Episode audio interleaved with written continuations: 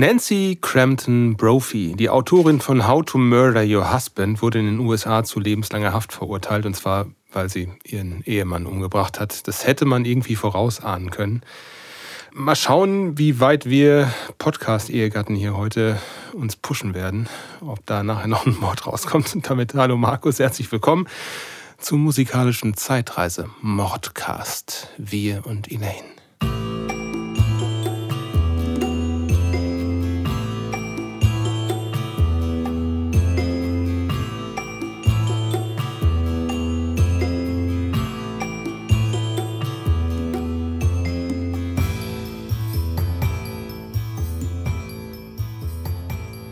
Hallo Nico. Wir Hi. sind ja mal wieder hier im Studio, was ja, Ja. ganz selten ist. Studio Kalthallen, das seinen Namen nicht umsonst trägt. Ja, richtig.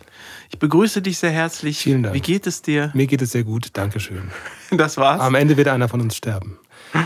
Ja, hattest du schon mal in deiner Audio-Recording-Karriere so den, den Moment, dass du auch jemanden umbringen wolltest? Ja, regelmäßig. Müssen wir jetzt Namen biepen? Da sind so viele. Ähm, ja, es gibt immer so, Fi- ja, so Files, die man, die man kriegt und dann denkst du, ja, warum, Hm. warum habt ihr das getan? Oder Schlagzeugaufnahmen, ne? Oh ja. ist ein ganz großes Thema. Also wenn ich zum Beispiel die Aufnahmen vergleiche, die ich bei René gemacht habe für, Für Ash Ash of Ashes, Ashes. wenn du da die Roh-Drum-Spuren hörst und dann gegen die, die jemand anders im Proberaum oder so, dann denkst du schon, oh, okay, da musst du aber jetzt zaubern, ne? Weil René gut ist. Weil wir beide gut sind und weil das Studio gut ist, die Vorverstärker, der Schlagzeuger, der kann Ja. seinen Schlagzeug stimmen. Also da gehört ganz viel zu, um einen guten Drumsound zu kriegen. Aber da wollen wir ja nicht äh, drüber reden Nee, heute, oder? how, to, how to Murder Your Bandmate. Nee.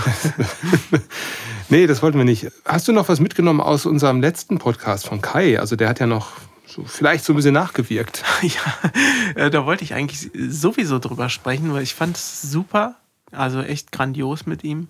Kai Meier, wer ihn nicht gehört hat, den Podcast. Unbedingt nachholen. deutscher Fantastikautor, sehr bekannt auch und den haben wir letzte Folge besucht. Wir haben zweieinhalb Stunden und mehr geredet.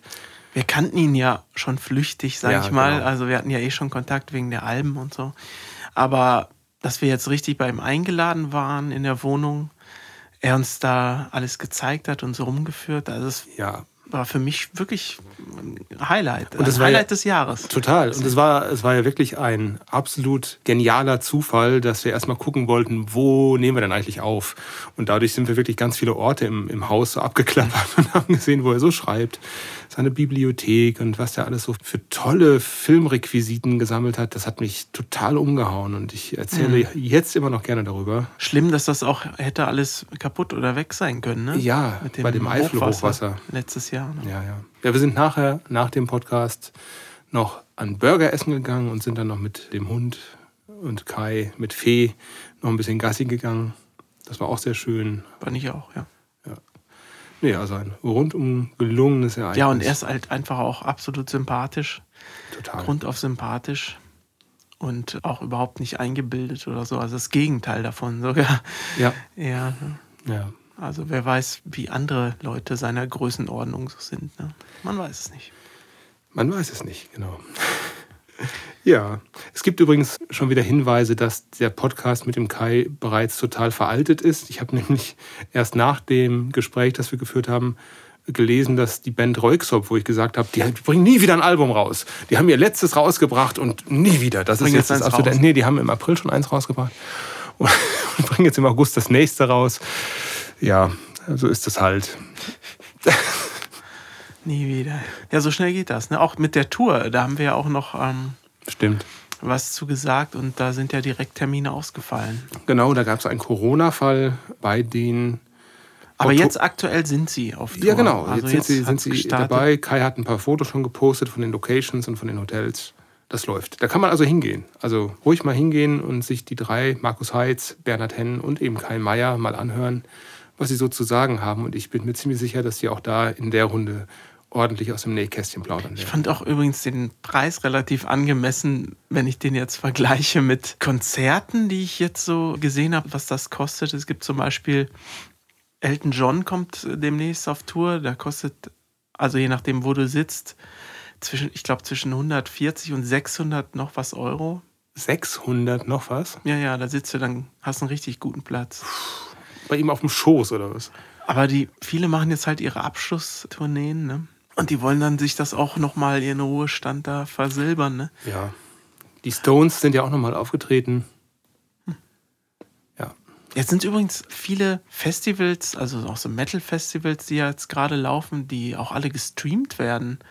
Hast du das mal gesehen? Ja. Aber man kriegt das gar nicht mit, weil da irgendwie aktiv keine Werbung für gemacht wird. Aber man muss suchen und fast alles wird gestreamt heutzutage ich, auch. Ich habe dir heute früh noch von der Instagram-Seite von Century Media einen Clip geschickt. Ja. Wie so, äh, ich weiß nicht, welche Band das war. Der, Beast heißen die, so wie okay. Beast, aber AE. Ah, okay. Die das sind bei denen unter Vertrag, da war so ein Circle Pit. Ne? Ja, die Leute krass, also so eine riesige Menschengruppe und in der Mitte so ein kleiner Wirbelsturm aus Menschen. Das hat mich sehr beeindruckt. Ich hatte Angst davor. Ich, hab, ja.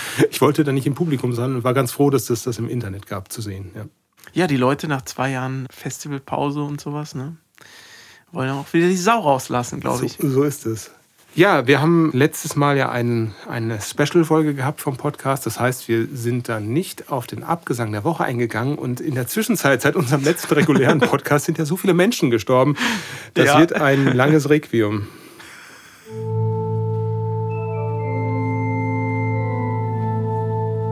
In nomine Patris, der Abgesang der Woche.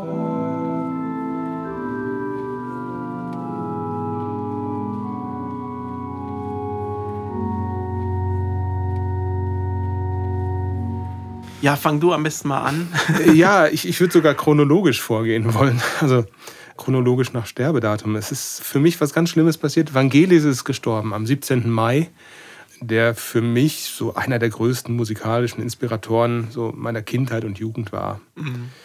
Da haben wir doch letztens auch noch im Podcast sowieso drüber Ja, letztens in der ersten Folge hatte ich, ähm, ah ja, hatte ich ein Stück von ihm mit auf die Apokalypse-Insel genommen, das Chariots of Fire, das ja eine sehr bekannte Hymne geworden ist.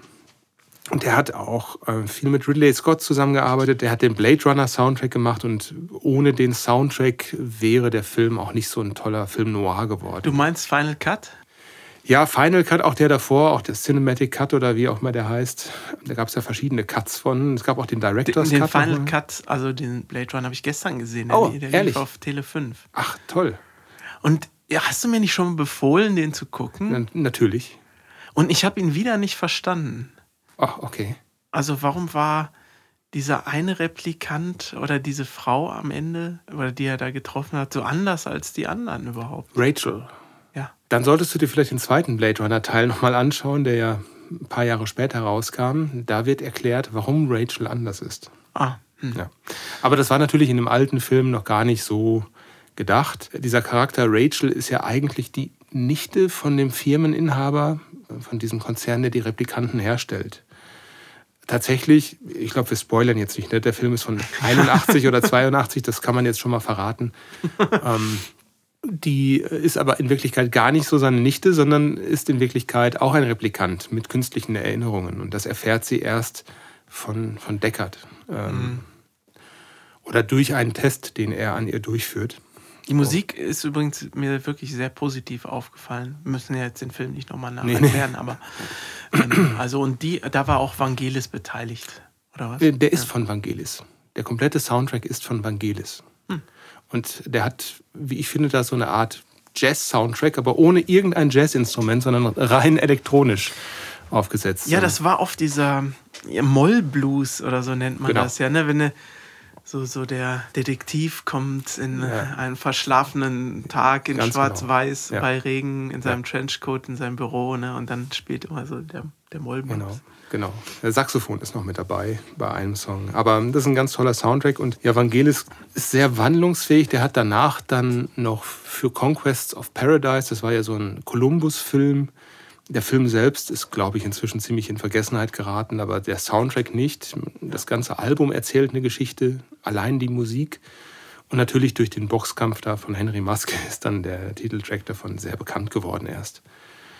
Mhm. Und war auch ein Nummer 1-Hit. Das ist, glaube ich, eine der meistverkauften Singles in Deutschland überhaupt gewesen. Ja, ja, das war riesig damals. Wie alt ist er geworden, der Gute? 79. Ja, der hat ja nicht nur alleine gearbeitet, Vangelis, sondern der hat auch viel mit anderen Künstlern zusammengearbeitet. Was ich gar nicht wusste, das habe ich erst jetzt in der Recherche mitbekommen, dass der in einer Progressive Rock Band angefangen hat, die nannte sich Aphrodite's Child. Und da hat er zusammen mit Demi Russo gearbeitet. Ach, Kennst du den? Das ist so ein, ja. Bei uns ist er bekannt als Schlagersänger. Ja, ja, ja, ja. Genau. Der hat da auch mitgemacht. Ein Song von dem, den man kennt, ist Goodbye, my love, goodbye. Ganz, ganz schnulzig. Aber damals halt eher im Progressive-Umfeld, zusammen mit Vangelis an den Tasten. Und später ist er dann ja Anfang der 80er mit, mit John Anderson, dem Sänger von Yes, zusammengekommen zu John und Vangelis. Hatte da auch zwei echte Top-Hits mit, I Hear You Now und I'll Find My Way Home. Die liefen damals ständig im mhm. Radio. Mhm. Und gerade bei I'll Find My Way Home, da hatte ich so einen Effekt, ich weiß nicht, ob du das kennst früher, als es noch kein Shazam gab, da hört man halt einen Song im Radio, findet den gut und da muss man darauf hoffen, dass der Radiomoderator irgendwann mal sagt, wer das ist oder wie der Song heißt. Und du findest es einfach nicht raus. Geht ja heute auch ohne Shazam ganz gut, weil die ja ihre Playlisten da. Das stimmt. Also wenn man sich die Uhrzeit merkt, kann man das immer noch nachgucken. Ja, genau. Und ich weiß noch genau, ich war irgendwann so schon über 20, glaube ich. Da war ich unterwegs in Holland am Eiselmeer und da lief das im Radio und da sagte zum ersten Mal dann der holländische Moderator, wie das Lied heißt und von wem es ist. Und dann dachte ich, ja, Mensch, Vangelis, ja, hätte ich mir ja denken können. Deshalb gefällt es dir. Deshalb gefällt mir das auch so gut. Würde ich gerne mit auf unsere Playlist nehmen. Ja, gerne. unsere begleitende Playlist. Ja, und wo wir gerade bei John Anderson sind, der lebt noch, aber der hat ja bei Yes äh, seine Brötchen verdient hauptsächlich. Ja, und genau. der Schlagzeuger von Yes ist ja auch gestorben. Ist auch tot. In den letzten Wochen. Ja. Das war Alan White. Der war auch schon nicht ganz von Anfang an dabei, aber seit 1972 war der durchgehend bei Yes. Der Schlagzeuger bis jetzt praktisch. Hm. Muss du dir mal vorstellen. Ja. Und kam damals. 50 Jahre, ne? Also Stand heute, wo wir das aufnehmen. Ja. Krass. Er kam damals für Bill Bruford, der ausgestiegen ist. Und was du vielleicht nicht weißt, der hat auch gespielt, zum Beispiel für Joe Cocker. Ah. Ob er da nur live schon mal aus Studio, weiß ich jetzt nicht. Und unter anderem auch für John Lennon. Ah, da war für der die Solo-Sachen von John? Genau. Lennon? Da war er auch der Drummer. Und dann war er mit Joe Cocker auf Tour und wurde dann gefragt, ob er einsteigen will bei Yes, weil der Drummer, der Bill Bruford, halt gegangen ist. Und er hat ja aber auch sogar mitkomponiert an vielen Liedern.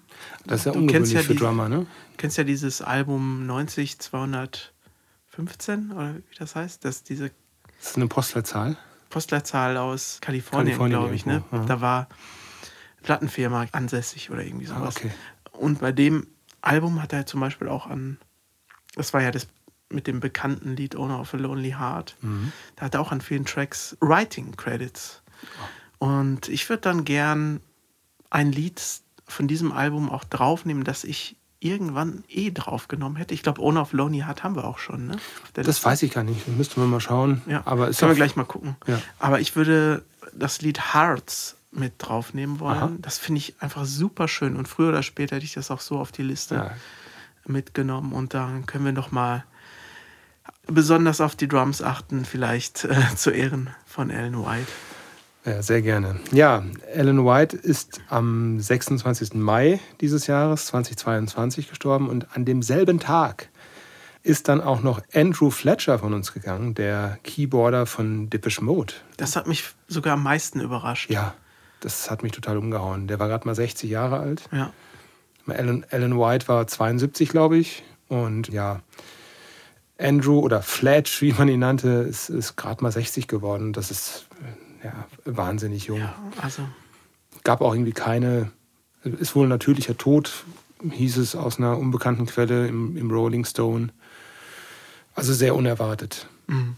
Ja, ich weiß nicht, was Depeche Mode für dich bedeutet.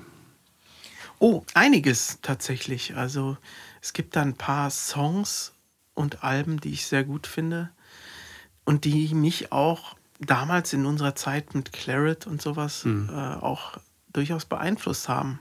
War Demo-Band damals, ja. Würde ich sagen. Es ist jetzt nichts, was ich super oft höre und meistens gefallen mir auch die Alben nicht komplett. Aber ich könnte mir jetzt eine Playlist oder eine Stückauswahl machen. Das geht mir genauso, ja. Äh, von Sachen, die ich absolut gigantisch finde. Ja.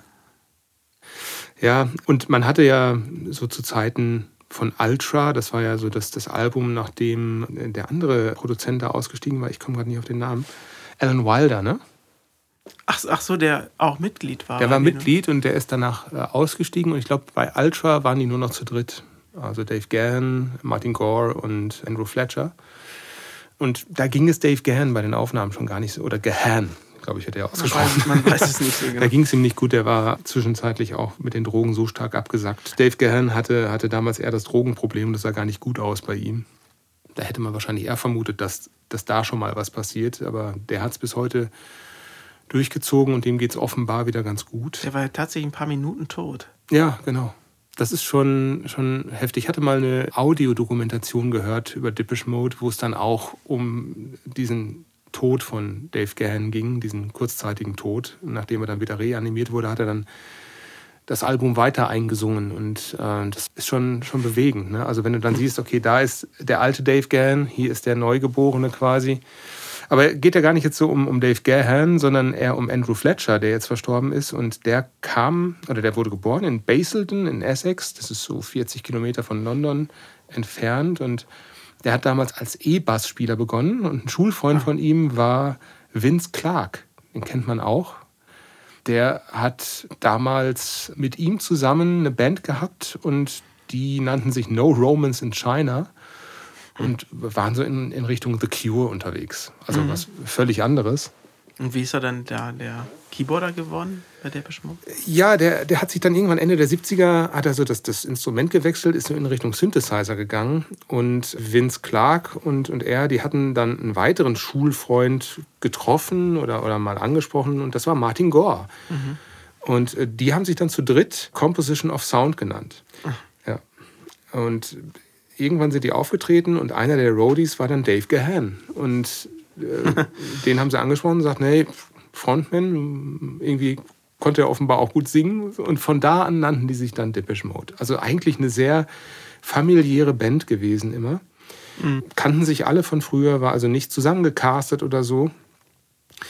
Und das ist schon eine sehr interessante Bandgeschichte gewesen. Ja, und der Rest ist dann eben Musikgeschichte.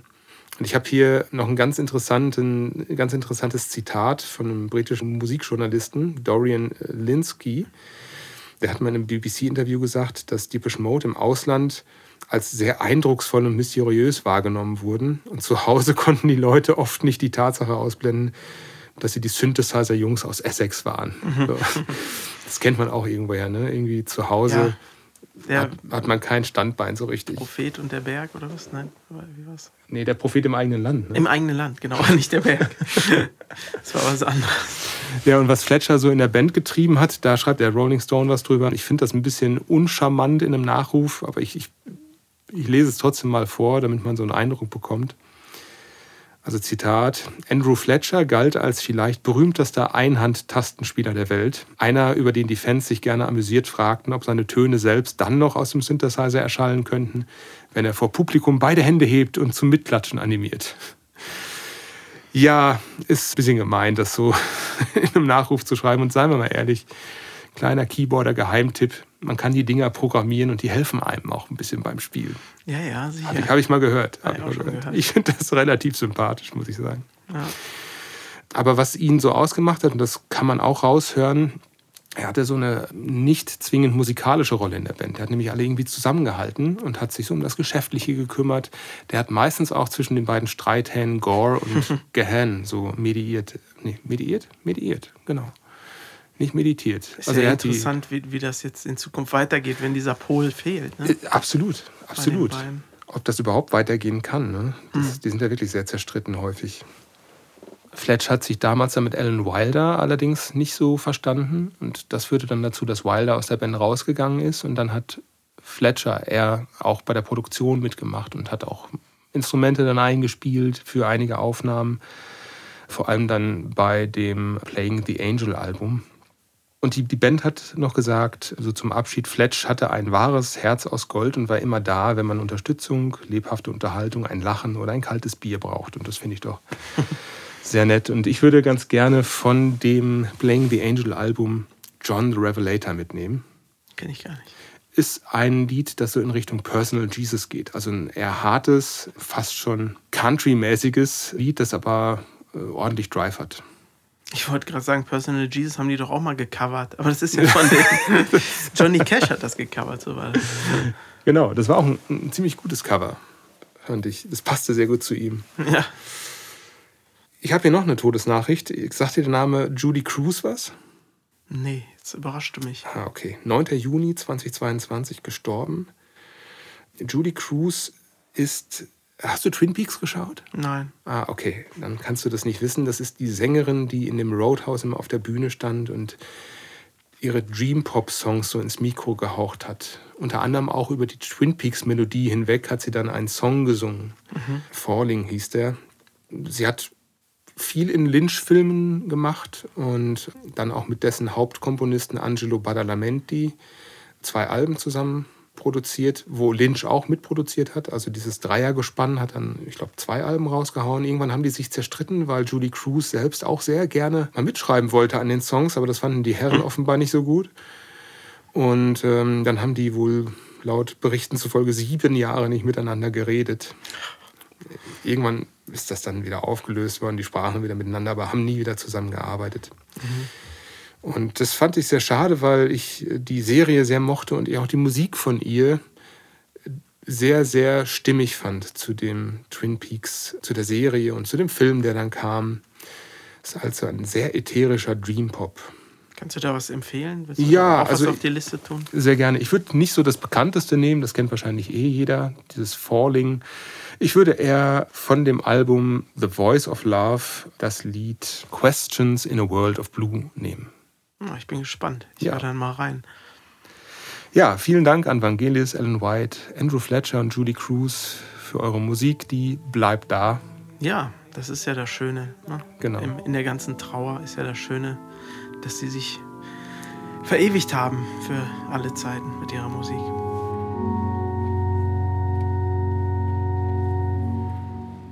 Ja, ja, ich glaube, so einen langen Abgesang der Woche hatten wir noch nie, oder? Nee.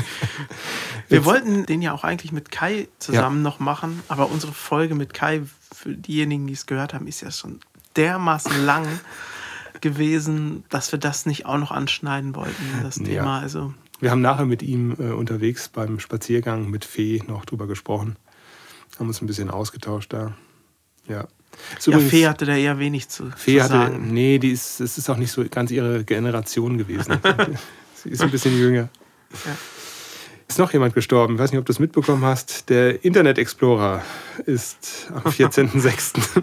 jetzt endgültig tot. Ja, vom Support, glaube ich, ja, genau. getrennt oder ausgeschaltet. Ja, genau. Aber das ist ja quasi der Tod eines, einer Software, wenn es nicht mehr supported wird. Wenn es keine Sicherheitspatches mehr gibt, dann sollte man das tunlichst nicht mehr nutzen. Hm. Tja. Ich habe so einen Handy-Browser, ich sage jetzt nicht welchen, den ich auch nicht mehr update, bewusst. Es gefällt mir so, wie er ist. Die Version danach fand ich doof. Okay.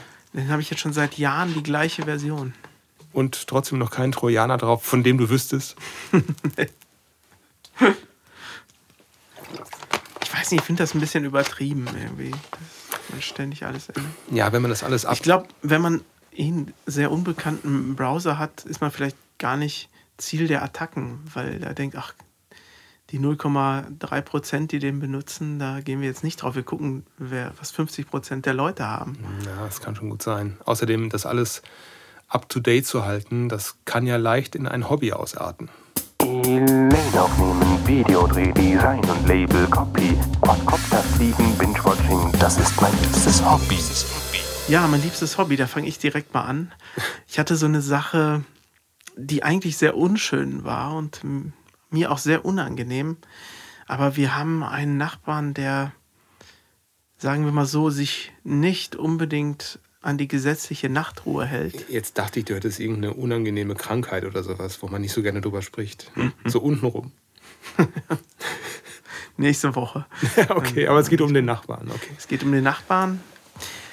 Der hält sich nicht immer so an die gesetzliche Nachtruhe und was uns natürlich dann auch lange wach hält. Und da haben wir uns jetzt mal entschieden, dem doch mal einen Brief zu schreiben, weil wir ich für eine persönliche Aussprache, glaube ich, auch nicht diplomatisch genug wäre. Dass Ach, weiß ich nicht, meinst du?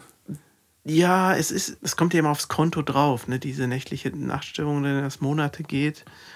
Ach, und irgendwann löst du dann den, den Quittungsbon ein? Oder so ungefähr.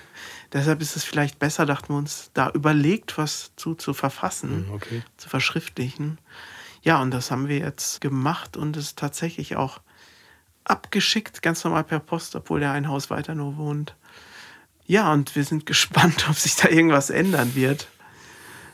Wir hoffen es, aber wissen tut man es ja nie. Kann ja auch eine Trotzreaktion kommen. Oder? Ja, das genau. Also deswegen würde ich wahrscheinlich eher das persönliche Gespräch suchen. Aber na, ihr, ihr, habt ja da schon wahrscheinlich eure Erfahrungen gesammelt. Hm, nee, an für sich nicht. Aber ich finde das so blöd, über dieses Thema auch zu sprechen. Also sie, zu diskutieren, weil da hm. gibt es nichts zu diskutieren ja. eigentlich groß. Deshalb ist eine Information. Bitte, bitte etwas Rücksicht nehmen. Ne? Also besser angebracht. Bei ja. uns kommt Störung an. Vielleicht wissen Sie es ja gar nicht. Wäre schön, wenn Sie Rücksicht nehmen, so wie es sich gehört. Ja, genau. Naja. Na, okay. Ansonsten kann ich das Buch How to Murder Your Neighbor empfehlen. ja. ja, ich bin total versackt im Stranger Things-Universum die letzte Zeit. Ach, also ich auch. ja, du auch, guck mal. Ja, ich bin total eingetaucht in die Serie und zwar im Wesentlichen, weil ich ganz viele Nachrichten gelesen habe, dass Kate Bush jetzt wieder total in den Charts durch die Decke gegangen ist, ja. dadurch, dass ihr Song Running Up That Hill total ja, chartmäßig unterwegs ist wieder, dank der Serie. Ja, unglaublich. Also sie hat die besten, die erste Nummer eins in England seit ihrem Wuthering Heights Album, ja. glaube ich, war das und Top-Platzierung in aller Welt fürs Album und die Single. Also, dass sowas Altes wieder in die Charts kommt. 85 ist das, ne? Oder? Ich, ich, ich kenne das genaue Jahr nicht. Ähm das ist halt genau von dann, wo die Serie gerade ist. Ne?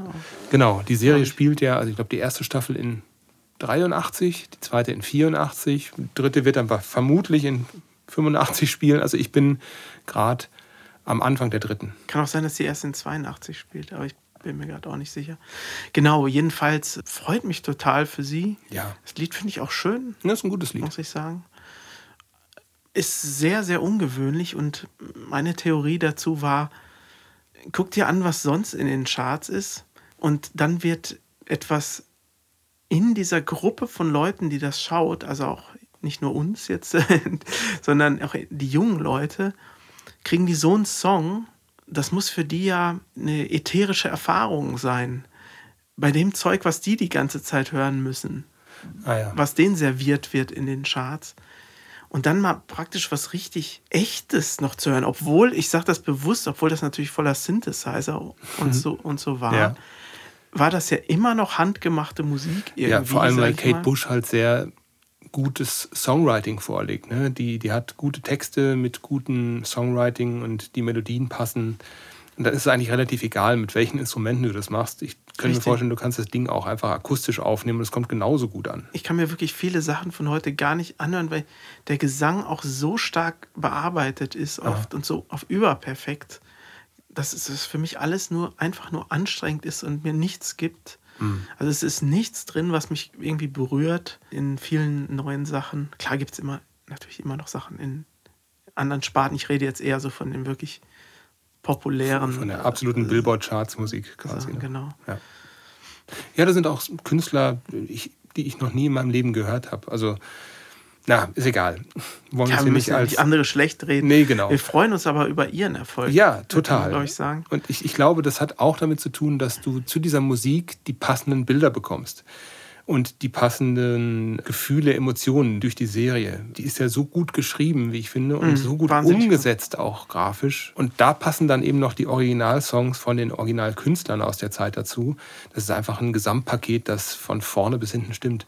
Und wer in der Zeit groß geworden ist oder wer das irgendwie mal erlebt hat, der, der wird sich verlieren in der Serie und ganz viele Dinge wieder entdecken von früher. Sind eigentlich die Duffer Brothers genauso alt wie wir? Das weiß ich gar nicht. Das sind ja die mal schnell nachgucken. Matt und Ross Duffer, das ist so ein Zwillingspärchen, die ähm, quasi die Erfinder der Serie sind. Ich äh, google das mal eben. Guck mal eben schnell.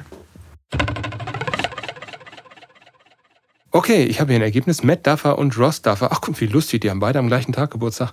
15. Februar 84. Das heißt, so richtig mitbekommen haben die das gar nicht. Nee. Dafür machen sie es aber sehr gut. Ähm, ich hätte jetzt vermutet, die wären ein bisschen älter noch als wir. Nee, sind jünger. Das heißt, sie sind mitten in den 80ern ja, noch Kleinkinder gewesen. Ne? Das ist jetzt, glaube ich, Netflix absolute Cash-Cow, ne? Mhm. Ja. Serie. ja. Ich finde, du hattest es ja vorher schon angesprochen, die Charaktere und alles, die Charakterentwicklung und sowas finde ich auch super gut gemacht einfach. Und hatte ich dir ja auch schon mal erzählt, dass es jetzt nicht einen Hauptcharakter gibt, um den die ganze Story geschrieben wird, sondern jeder so seine Spielzeit bekommt. Ja. Und egal zu wem es schaltet, praktisch gerade die Handlung, man findet es immer gut. Also ja. ach Hopper, ach äh, genau. Elfie, ach. Äh, es gibt keine, äh, keine Lücken irgendwie, ne? Ähm, und auch die Charaktere, die vielleicht in der ersten Staffel eher so nebensächlich waren oder die einem unsympathisch waren, sind dann in der zweiten Staffel oder dritten Staffel total sympathisch plötzlich und also toll, macht richtig viel Spaß. Der Soundtrack, also der Original Score, jetzt nicht die, die ganzen Tracks, die da so, äh, Popmusik-Tracks, die da, die da so zwischendurch dann gespielt werden, ist von Kyle Dixon und Michael Stein und der ist auch toll. So richtig analog Synthesizer, Sounds sind da drin mit so ein paar Glitches. Ja, ja, das ist super gut. Ja, und ich finde die Eröffnungssequenz, die erinnert mich total an die dreibeinigen Herrscher. Wenn da die Stranger mhm. Things, wenn der Schriftzug entsteht und der bewegt ja, ja. sich durch das Bild und äh, alles flimmert VHS-mäßig. Sieht auch so gut aus. Ja, es ist wirklich toll. Also unbedingt mal reingucken. Stranger Things, wer es noch nicht gemacht hat, es gibt ja kaum jemanden, der das noch nicht kennt, wahrscheinlich. Lane aufnehmen, Videodreh, Design und Label, Copy, Quadcopter fliegen, Binge-Watching, das ist mein liebstes Hobby.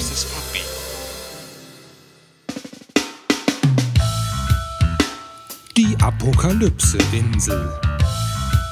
Ja, die Apokalypse-Insel, direkt die nächste Kategorie reingewämst hier. Das ist ja die Kategorie, in der wir uns einen Song pro Folge aussuchen, den wir mit auf eine einsame Insel nehmen können. Ja. Oder für eine Playlist haben wir dann doch noch Platz irgendwie. Stellte sich dann heraus. Ne? Nach mehreren Folgen. Bei mir, es ist ja so, es wird ja, es werden ja viele Festivals gestreamt ja. im Moment. Und dann habe ich unter anderem Rock am Ring Muse gesehen. Oh. Und das ist ja auch eine ganz faszinierende Band. Da bin ich ein bisschen wieder beim Depeche Mode-Thema von mhm. vorhin, weil ich kann mir jetzt nicht alles von denen anhören. Aber manche Sachen finde ich grandios. Und ein Song, den sie leider nicht gespielt haben, aber an den ich mich dann erinnert habe, den ich extrem oft gehört habe, das war der Song Unintended. Aha. Ich weiß nicht, ob der dir was sagt äh, erinnere ich mich gerade nicht dran. Das ist eine Ballade, die fängt so mit Akustikgitarre an. Aha. Und was er ja oft in seinem Songwriting hat, sind ja diese Bach-Einflüsse, ne? Johann Sebastian ja. Bach. Was also ja auch, die Akkordwechsel erinnern einfach total daran. Ne? Von den Harmonien ist ja wirklich sehr ungewöhnlich für Popmusik und es funktioniert ja so gut.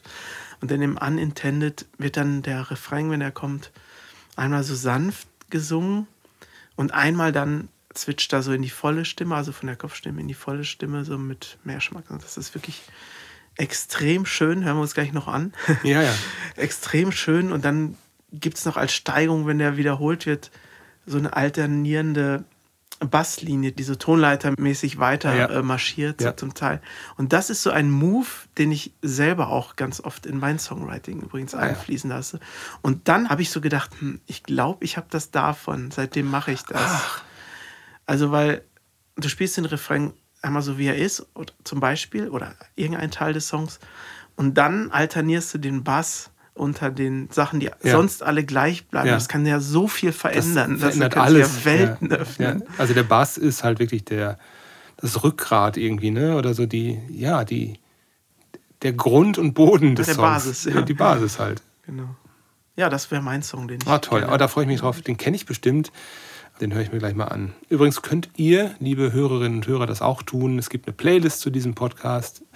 Regelmäßige Hörer kennen das schon. Die heißt genauso wie der Podcast. Wir und Elaine findet ihr auf Spotify und dieser. Und da könnt ihr jeden einzelnen Song, über den wir hier gerade quatschen, nachhören. Entweder direkt jetzt oder nach dem Podcast. Ja, und ich nehme heute mit auf die Insel einen Song, der auch bei Stranger Things gespielt wurde. Zwar nur sehr kurz und leider nur sehr kurz ähm, am Ende der zweiten Staffel, wo es zu diesem Abschlussball geht. Ein, ah, war das nicht Sting? Nee, Ja, lief da auch. Also.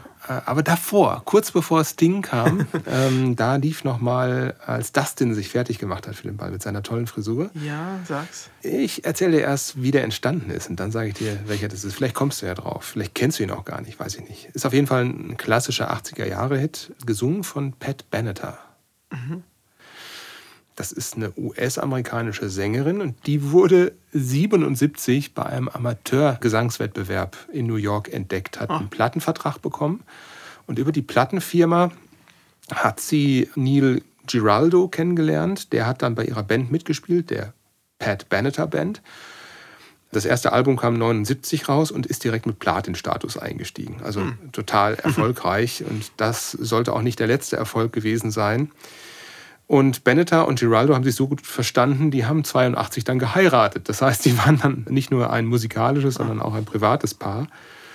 Und für eines der kommenden Alben hat sie dann einen damals sehr bekannten Komponisten und Produzenten gefragt, den Mike Chapman, ob er für sie nicht einen Song komponieren könnte. Chapman war damals ja, in den 70ern so im britischen Pop-Business total bekannt, hat er richtige Hits rausgehauen, auch im Glam-Rock-Umfeld. Also denkt man jetzt gar nicht so in den 80ern, 80er Pop, sodass das irgendwie aus dem Glamrock kommen könnte.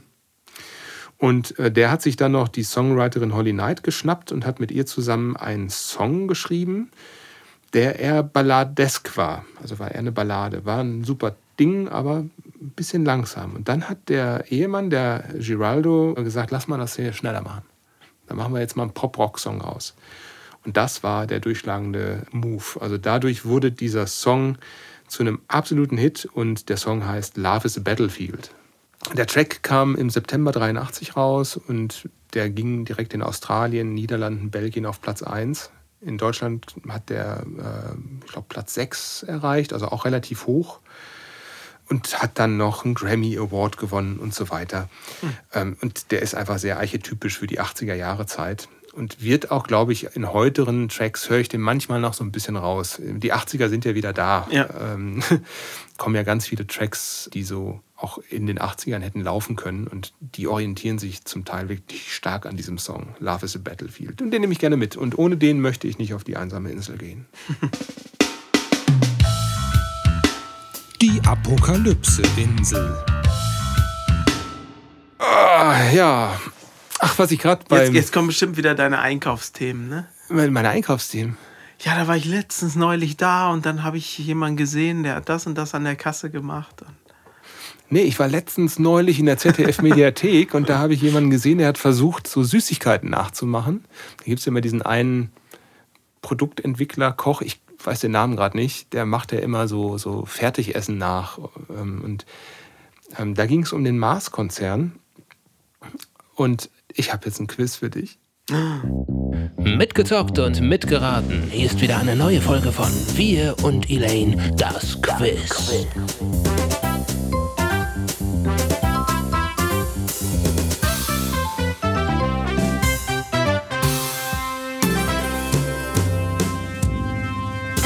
Es geht um Mars Incorporate, Incorporative, nee, wie, wie heißt es? Mars Inc.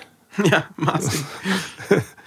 kennt man ja. Die machen vor allem Schokoriegel, aber auch ganz viele andere Sachen. Ist äh, einer der größten Lebensmittelkonzerne der Welt. Und in diesem Bericht ging es auch ein bisschen um die Geschichte von Mars. 1911 gegründet von Frank und Ethel Mars in Tacoma in Washington und 1923 kam. Die hießen auch Mars. Die hießen auch Mars, ja. kam der Sohn Forrest mit äh, in die Firma. Und der brachte dann ein Rezept für einen Milchshake mit und er fand auch Milky Way. Und 1930 folgte dann Snickers. Das ist bis heute der größte Hit der Firma. Wir werden übrigens nicht finanziert von Mars. Und jetzt habe ich hier mal für dich fünf Fakten über Mars-Produkte. Von denen sind vier wahr mhm. und ein Fakt ist frei erfunden. Sehr schön, ja. Erster Fakt. Ein Maßriegel besteht zu 62 Prozent aus Zucker. Also du hältst den Maßriegel in der Hand, der ist 100 Gramm schwer meinetwegen, davon sind 62 Gramm Zucker. Mhm. Zweitens, wenn du in den USA ein Milky Way kaufst, erhältst du das, was wir in Deutschland als Mars kennen. Das europäische Milky Way hat nichts mit dem amerikanischen Milky Way zu tun. Mhm. wäre ja spannend. Das dritte. Snickers war der Name des Lieblingsrennpferds von Ethel Mars, der Frau des Firmengründers. Mhm. Viertens. In jedem Snickers sind so viele Erdnüsse verarbeitet, wie eine einzelne Erdnusspflanze hervorbringt. Fünftens. Pro Jahr werden sieben Milliarden Snickers-Riegel produziert. Das entspricht einem Riegel pro Erdbewohner jedes Jahr. Mhm. Ja, das kann ich mir vorstellen, dass das stimmt. Mit dem Zucker auch locker, ist vielleicht sogar noch mehr, aber der Rest ist wahrscheinlich Fett. Hm. Was ich glaube, was nicht stimmt, ist, dass Milky Way was anderes ist, wenn man das in den USA bestellt. Mhm. Nee, das, das kann ich mir nicht vorstellen. Okay. Was ist mit dem Pferd? Ja, das hieß wahrscheinlich Snickers. Ja. Was, was ist mit den äh, Erdnüssen? Das ist natürlich jetzt ganz schwer zu beantworten, weil kein Mensch weiß, in welchem Zeitraum und äh, wann. Aber sowas denkt man sich ja auch nicht aus. Hoffe ich mal. ja, gut. Also, was würdest du denn schätzen, wie viele Erdnüsse sind denn in so einem Snickers? Zwei. okay. Gut, dann schlage ich vor, wir lösen auf. Du ja. sagst, ein Milky Way in den USA ist das gleiche wie ein Milky Way hier dann wünsche ich dir viel Spaß. Als Milky Way-Fan wirst du keinen Spaß haben, denn wenn du in den USA ein Milky Way bestellst, bekommst du einen Maßriegel. Tatsächlich. Ja, das hat damit zu tun, dass der Sohn, dieser Forrest Mars, sich mit dem Vater zerstritten hat. Und Forrest ist dann nach England gegangen und hat da was aufgebaut, hat aber die Rezeptur mitgenommen, weil er das Ding ja erfunden hat ursprünglich und nannte den Riegel dann in Europa den Maßriegel während der Vater in den USA Milky Way weiter produziert hat. Hätte ich jetzt nicht gedacht, weil er ja auch überhaupt nicht milchig Nein. wirkt oder aussieht. ja, das Argument damals war, dass das keine Süßigkeit ist, sondern dass das eine Zwischenmahlzeit ist. Das ist so in den Kriegszeiten entstanden oder in der Nachkriegszeit. Da waren die Leute froh, wenn sie mit wenig Essen viele Kalorien hatten. Und weil Milch eben auch als sehr ja, nahrhaft galt, hat man gesagt, gut, das ist jetzt Milky Way, da ist auch Milch drin, sind Proteine drin, da ist alles drin verarbeitet, schnappt euch das und ihr habt eine gute, gesunde Zwischenmahlzeit, die euch wieder fit und äh, gesund. vor allem gesund und euch wieder ja, an den Start bringt. Ja, genau. Ähm, das Rennpferd stimmt, also die hatten auch eine Rennpferdzucht und Snickers war tatsächlich das Lieblingsrennpferd von Ethel. Ja. Was war es denn dann? In einem Snickers sind 16 Erdnüsse. Und jede Erdnusspflanze bringt ungefähr 80 Nüsse ähm, hervor. Ja. Ich dachte dir das tatsächlich ausgedacht. Ja, ja, also man kann tatsächlich mit einer Pflanze fünf Snickers machen. War eher eine Schätzfrage. Das ist erfunden gewesen. Das mit dem Zucker stimmt auch. Das mit dem Zucker stimmt auch. Aber tatsächlich ist es halt so, dass, dass du wahnsinnig viele Erdnüsse brauchst dafür. Ja? Also wenn du überlegst, die verkaufen sieben Milliarden Stück davon. Das ist also Fakt, das stimmt. Und in jedem Snickers sind 16 Erdnüsse, also eine Fünftel Pflanze. Dann kannst du hochrechnen, wie viel Hektar Erdmasse mit Erdnüssen für Snickers bedeckt sind. Und das ist auch nicht gut für die Umwelt. Und spätestens jetzt merkt man, dass wir nicht vom Mars finanziert werden, dass wir das hier, hier ein, einspielen. Also es ist tatsächlich nicht so schön. Das mit dem Zucker hat mich jetzt auch gar nicht gewundert, weil ich meine, weiß nicht, auch Marmelade ist ja besteht ja fast nur aus Zucker. Ja. Also. Und der ist auch wahnsinnig süß. Was ist dein Lieblingssnack von Mars, deine Lieblingssüßigkeit? Ich, äh, sind das nur die drei oder was? Nee, nee, die, die haben Mars, Snickers, Twix oder Raider, kam auch daher. M&M's ist von denen, äh, Wrigley's Kaugummi ist von denen, haben die aufgekauft irgendwann. Mhm. Aber auch Hundefutter, Pedigree. Also wenn du das magst, äh, kannst du das auch nennen. Aber Bounty ist nicht von denen. Ich glaube Bounty auch. Ich glaube, Bounty oder Snickers. Und bei dir? Also, äh, hier alle Fakten Nestle? zu Bounty. Bounty war ein Dreimaster der britischen Admiralität der 1707. Ich glaube, ich bin im falschen Wikipedia-Artikel.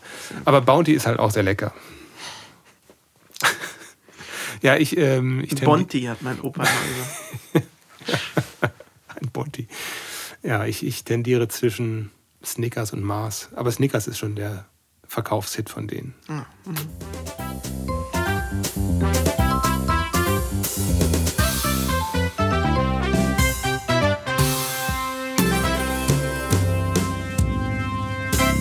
Das war das Quiz. Ich errate es nie, ne? Irgendwann, irgendwann schaffst du das aber mal. Wäre ich eigentlich nicht dran gewesen? ja, schon, aber ich hatte es halt gestern geschaut und dachte, hey, das passt so gut. Mhm. Nimmst du mal eine Überraschungsquiz mit. Ich wollte so. auch noch was sagen. Ja, bitte.